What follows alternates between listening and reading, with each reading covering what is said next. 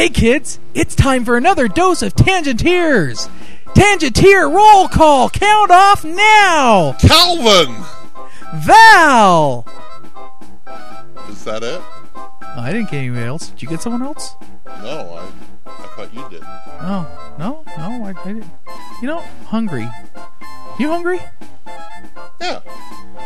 Yeah. What you got? I'm thinking Greek. Oh, okay.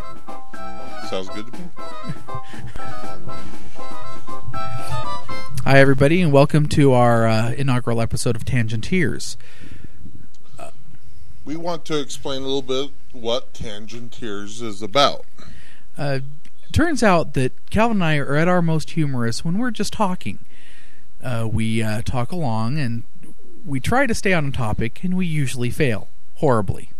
At least we find each other humorous, and so we hope that you might find the same. So, what we're going to do is we're going to start with a topic. Uh, and to make sure that it's fresh for both of us, the topic is chosen right before recording by Calvin's wife. It's a surprise. Surprise! And we will talk on that unedited for 20 minutes and then we'll stop. We'll go wherever the conversation goes. If by the end of the topic, by the end of the 20 minutes, we're nowhere near the topic, it doesn't matter. If we're still on topic at the end of 20 minutes, something has gone horribly wrong. And so today's topic, or at least starting topic, has been given to us, and it is Blu ray. All right, and we start the timer mm, now. All right. Uh, as far as I understand, Blu ray got its start with Sony. Yeah, it's it's a Sony device. Now, the little war thing that they had going with high def, that was kind of fun for a little while. And heck, for a little while, it sounded like well, I thought it. I actually thought that uh, that HD DVD had won. So did I. But, you know, s- I guess a couple of the studios uh, got pressured by Sony and things reversed afterwards. out of freaking nowhere even um, i don't actually know how sony managed to pull it off to be quite honest because i was completely certain that it was going to be another beta So was I. The Betamax, you know, that was uh, Sony's attempt to uh, be the elite. And I think Sony tries to do that from Yeah. time to time. And admittedly blu-ray is technically superior to hd dvd I, i've seen the specs you can't deny that it's technically superior but the way that they were trying to push it and what they did with the ps3 to be quite honest pissed me off they made it completely unfeasible to even think for unless you're upper middle class or higher to even think about owning one Yeah. That was that was quite obnoxious. They lost a lot of market share on that. Mm-hmm. the uh but everyone and then but you know afterwards when they finally did start to sell between that and xbox everyone said that the uh, console wars were basically over Yeah. And the, with the end of the console war, I had decided that I will get a Wii. ironically they had written nintendo off as far as the console wars go uh, although i saw an article the other day interesting little article Oh, they're using the Wii Troller controller, mm, the Wiimote. Wiimote. Yeah, they're using the Wiimote as a controlling device for army uh, bomb uh, robots. Oh, that's cool. Yeah, apparently they found that it's more intuitive for the uh, for the operators, for the soldiers to use it that than to use the traditional control pad.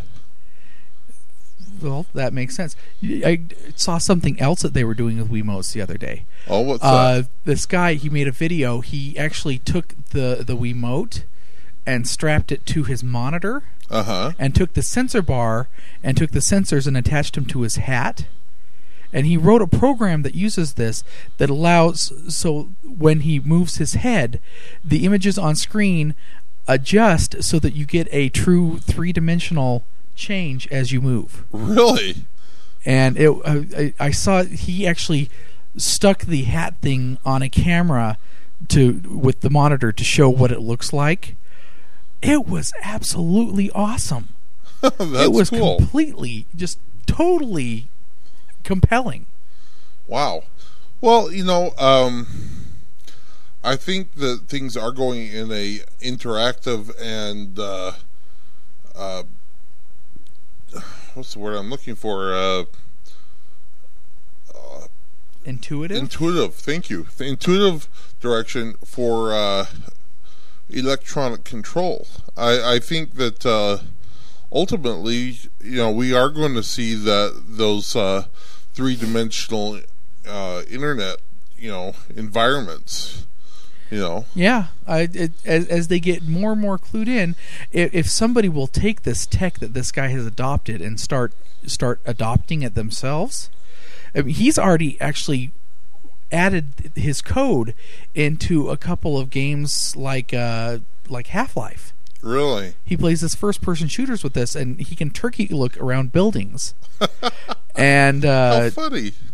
and it, it gives him a huge advantage I saw I saw a guy use his uh, Wiimote uh, for WoW, World of Warcraft. you know i saw that one too you basically replaced the mouse with it Yeah, it And didn't it was- work really awesome yet, Mhm. but it you know it was it was there, and he had just you know thrown it together in like Mm-hmm. 15 minutes. You know, well it, everybody's going to have to get uh, guitar hero controllers for uh, for wow soon anyway with the new bard class oh no, oh god, that was just the worst April Fools.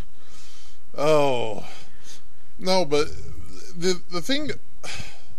The thing about the 3D interactive environments thing mm-hmm is that uh, you have to have immensely more processing power, you know. Um, but they were talking about on a, another article about this new hyper internet mm-hmm that they're developing. Uh, I guess the uh, these guys who are uh, working on one in one of the super colliders up in England are have developed this because there's no way to house enough com- computers at the supercomputer to process all of the data that they need to find these uh, these particles that they're looking for. Super collider, Yeah. not su- yeah, not supercomputer. Super you know collider. i think i read something about that too that was in i think wired just a month or two ago yeah, and they were talking about that right, and and and so basically they've developed this internet that's uh, all fiber optic, but it's like a thousand times faster than the current internet. I mean, it is just. I mean, you think you think Mm-hmm. you have a high speed connection right now? Uh, not even close.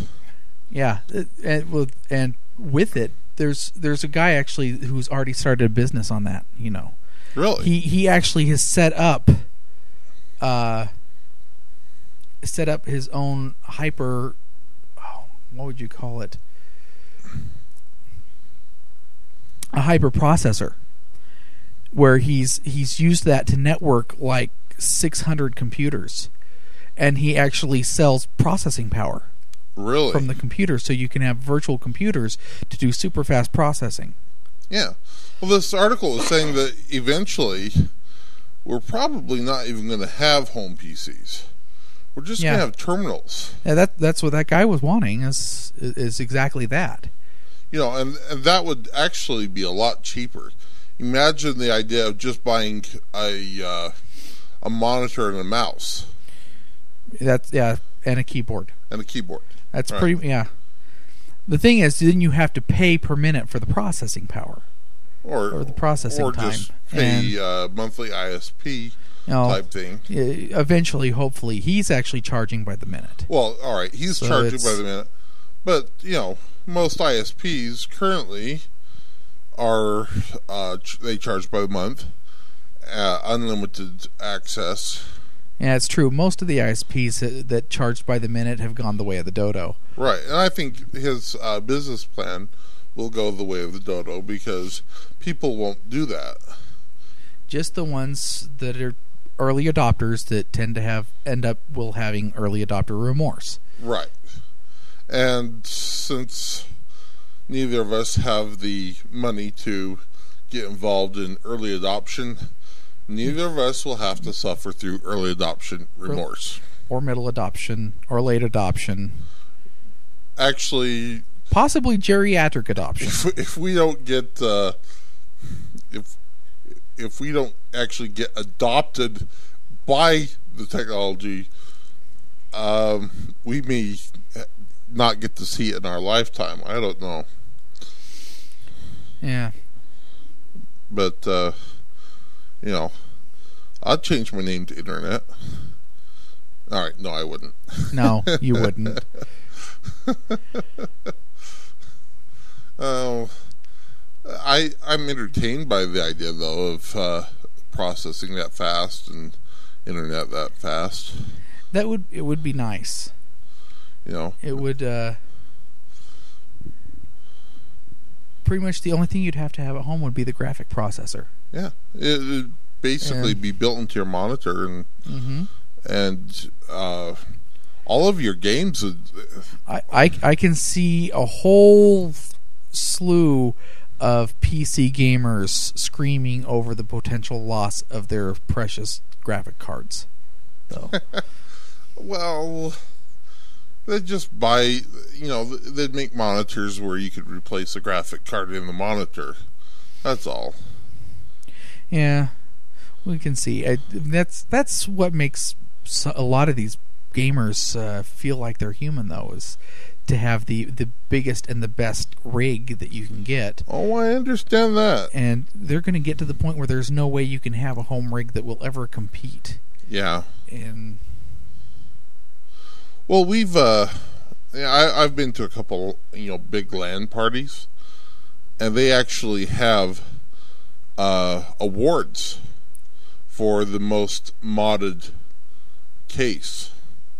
You know, what people who have done all sorts of, you know, doodads, doohickeys, the best sound and video cards, the lights, the fans, the uh, liquid cooling, you know, the big tires, the hot rod transmission. Wait, no, that's different. no, I've seen one with a hot rod transmission. little computer with a the big old uh, big old engine on it, Yeah. wheels, mag wheels. Well, he didn't have mag wheels. He did have the transmission. Uh, it was on the website I was reading where he showed it off. He said he was thinking about adding fuel, fuel injection, but he didn't think that would be good for the processor. Ah, yes. Uh, I imagine that could uh, that could be harmful to most of the electronic components. You know, a little spread a little, uh, you know, unleaded here on the uh, motherboard. That wouldn't Yeah. last long. No, you that wouldn't last very long at all. But having a transmission on the top of the box, that was cool. Especially since he painted the box Corvette red. I don't even know what you'd. You know, well, uh, you it know, was decorative. Right. Uh, but I've you've seen it with the uh, with the liquid cooling before. I've you? seen him with like I want liquid cooling. I think that is so hot. I'm I'm doing good to have two two fans that have LEDs on them. Yeah, I'm I'm doing well to have two fans. Um, I've got I've got the side of my case open just to make sure that I get enough airflow. But uh, you know, I like having the side of my case open though. Yeah. It makes it look very uh very tech geeky. I feel kind of tech geeky. I, I used to work on the F-16s, you know. Yep, I do know. Yeah, well, yeah, you do know.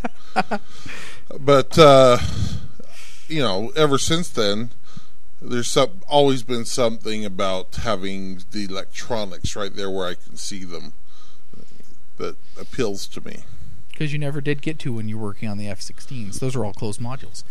Well, they were closed modules, but uh, you know, one of the best parts of working on them Yeah. was actually sitting down in the cockpit and running all the diagnostic tests.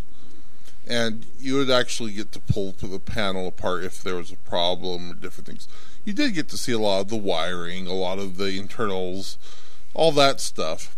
But uh, we'd sit there and run all the diagnostic tests, uh, convince the plane that the weight was off the wheels, that it was actually flying, and then turn on the radar and cook bunny rabbits that would hop across the tarmac with the radar. It was kind of fun. It was cruel, I admit. Uh, but they stopped hopping after only a few seconds. Oh, I bet. Those things have pretty powerful uh, Well, yeah. dishes on them. Used to, uh, Well, the, you know that's actually how the first microwave oven was made, don't you? is that why they call it a radar range? Yeah.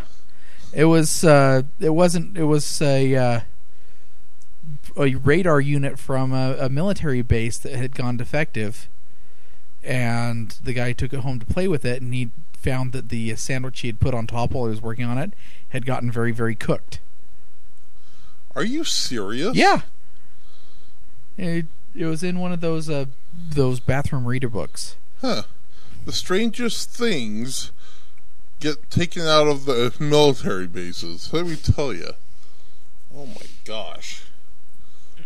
There's these guys that uh, took two engines, aircraft jet engines, off of an Air Force base. Re- uh, well, it wasn't recently, it's a few years back. But on a trailer. They just drove out the gate. How do you get away with that? I mean, who's sitting there at the gate going, "Oh, that's normal." Uh, yeah, we have things like that go out here all the time. Well, in the defense of the guy that did the the microwave thing, Yeah, he actually was one of the technicians on base, and he had gotten permission to take it home to work on it. Oh, So well, I don't think they do that anymore. I mean, I was working. no, this this was this was a this happened a long time ago. Oh, okay. I mean, 'cause I don't think that have allowed me to take my work home with me. On the other hand, I never actually, you know, worked with less than the entire mm-hmm. F sixteen. If I took work home with me, that would be really hard. yeah, especially since I didn't fit in the cockpit to, uh, well enough to fly it. Nor do you have a back that could handle taking it home, carrying it home. I think you'd have to fly it. I think the plane pretty much has to get there under its own power. It's, you always insert reality into things. Why do you take the fun out of it? it's a pretty big uh, object and uh, worth more than I'm going to make in my lifetime. Yeah, I think I think it's fair to say it's worth more than both of us are going to make in our lifetime. Yeah, uh, even even if I become a millionaire tomorrow, I still couldn't buy one of them. Why would you want to? Why would I not want to? An F sixteen? Are you kidding me? Those things are they're still my babies. I love those birds. Oh my goodness. Those aren't birds. Those are jet propelled bricks. No, no, no, no, no, no, no. You got them confused with some of the other birds. Like the uh, F4 Phantom or the F15 Eagle. See, the F4 Phantom, we used to call that uh, the Air Force's proof that anything given a big enough engine could fly. And we just used to call the F15 the split tail F4. That's So- because it was a split tail F4. Well, no, it it had uh, it had two engines instead of one. The uh, F4 just had one really really big engine. The F15 had two. It's the only plane in the world that can, and it has been this way for like 30 years, that can achieve Mach 2 straight up. I mean, no other plane on the planet can do this. It's just straight upwards and it achieves Mach 2. It's incredible. trying to think of why I would want to do that, and failing miserably. Um, But no, if, if I was going to get a plane, to break the atmosphere, I don't know. uh, we break atmosphere all the time. What are you talking about? That's breaking wind, not the same thing. Uh, no, if I was going to get a plane, I would get oh, what's it called? The the VTOL, Yeah. the tilt wing. Oh, really? Yeah, You uh, want a little vertical takeoff and landing? Huh? it's so much easier to find a parking space that way. Well, if you, I don't think you'd really be happy with, with that though. I mean, well, you don't like flying that fast. I don't think he wouldn't like it. I think you'd be happier with a helicopter. True, You know, a rotorcraft. but the idea of a jet just is magical for anybody. Well, it is. Uh, yeah, yeah. I I can't deny that the idea of being behind all that power it doesn't just stir something deep within me. How much time do you have left? Um, I'm thinking we're just about through. Actually, Really? yeah, we need to actually get a, a proper timer to ding. Yeah, that time. would that would be good. Oh yeah, it looks like we're about there. So I guess this is the end of it for this tangent here. All right, guys. Well, I will catch you next time. Mm-hmm. Till then. Bye bye. This has been a Long Dark podcast of the Soul Tangenteers. Complaints, comments, and disingenuous queries may be forwarded to Calvin at DamonClays at msn.com or Val at joutside at gmail.com. The theme music for Tangenteers is Hamster March, written by Kevin MacLeod and available at incompetech.com. The Long Dark podcast of the Soul is hosted at podbean.com.